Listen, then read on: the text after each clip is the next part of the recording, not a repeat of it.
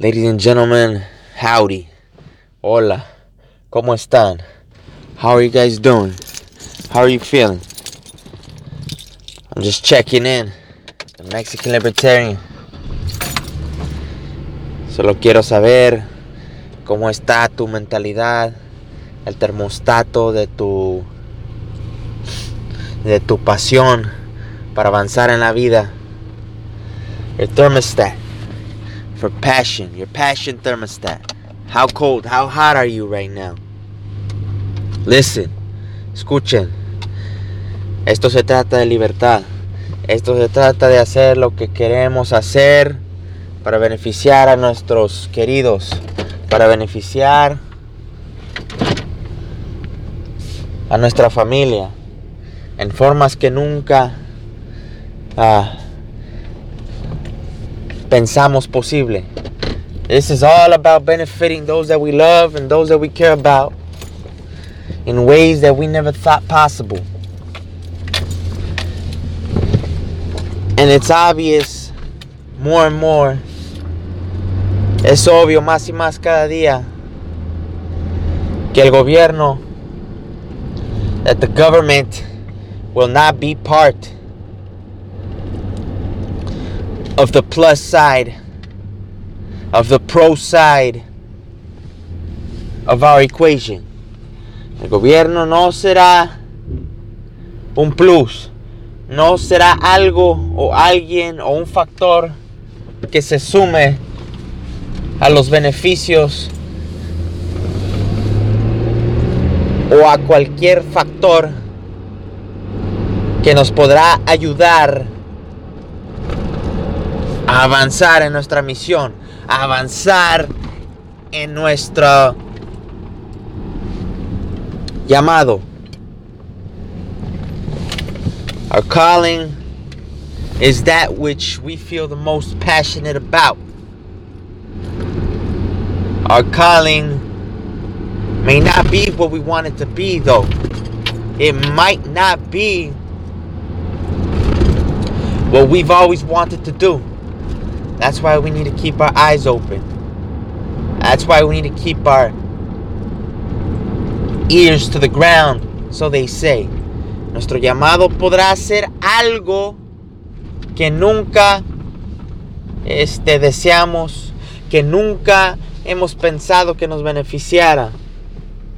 Por eso tenemos que tener los ojos abiertos, la mente abierta y mirar las oportunidades. Thankfully, we're removing troops from Afghanistan. The media will tell you that's a terrible decision. The military industrial complex will tell you that it is something we should not do, that we will leave a power vacuum where the Taliban will simply step in and take over Afghanistan. We cannot be the world's police. We need to fix our things at home. We need to fix the ills of the empire at home. Yes, I'm a libertarian. Yes, I just said the word empire. Because as a libertarian, I'm anti war fundamentally. So anything that tells me that my country will cause less deaths is a plus for me. You might say, and I hope you don't, but you might say, but listen, us leaving Afghanistan will cause more deaths. Really? Really? We've been there for 20 years. 20 years. And other than getting into conspiratorial territory, what, what has us being in Afghanistan accomplished? I don't know if you've seen that famous Fox clip where years ago uh, a few soldiers were shown guarding poppy fields in Afghanistan. A direct connection to Oxycontin. A direct connection to Big Pharma and to the huge ravaging that occurred in our country with quote unquote legal medicinal addiction.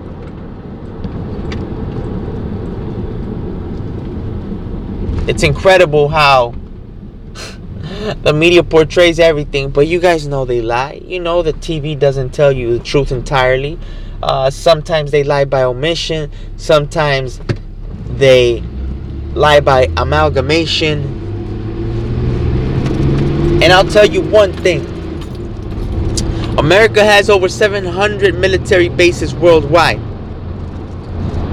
I don't know how much longer we can sustain that, as China has only one base outside of its country, yet it has immense economic, military, excuse me, immense economic punching power.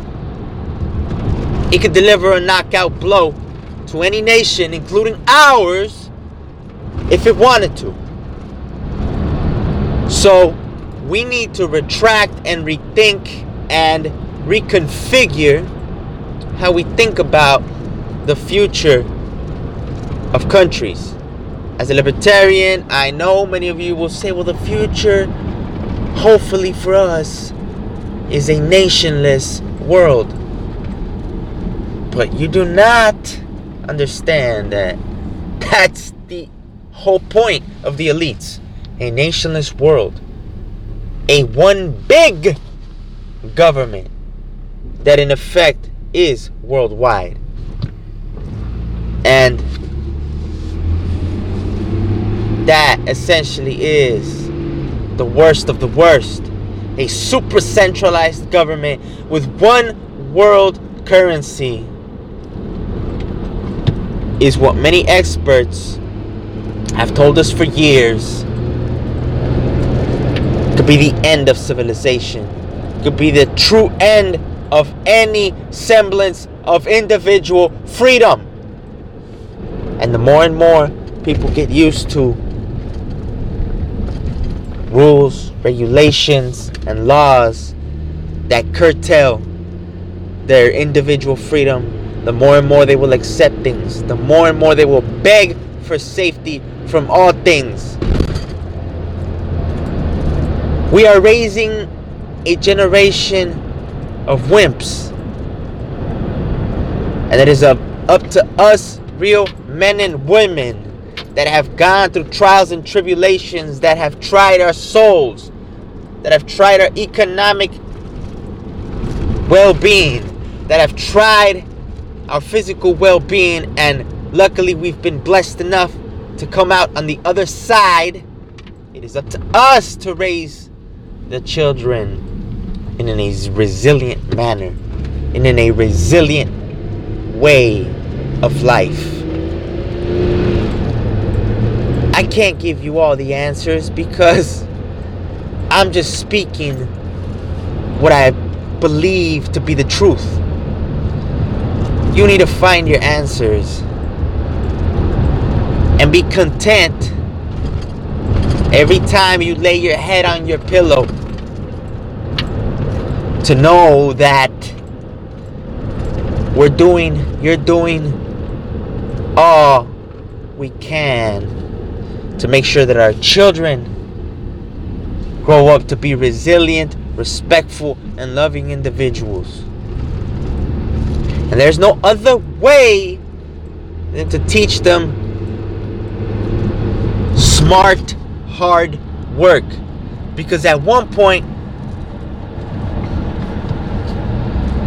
they will have to put the head down their hands on the shovel and dig a trench, metaphorically speaking. We can't keep our children from hard work. And we shouldn't try to keep them from it. We shouldn't try to shield them from it.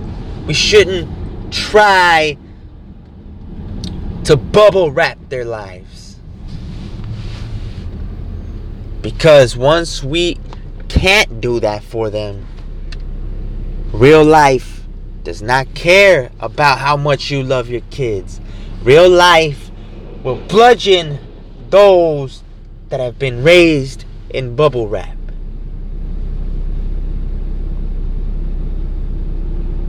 It's a rite of passage.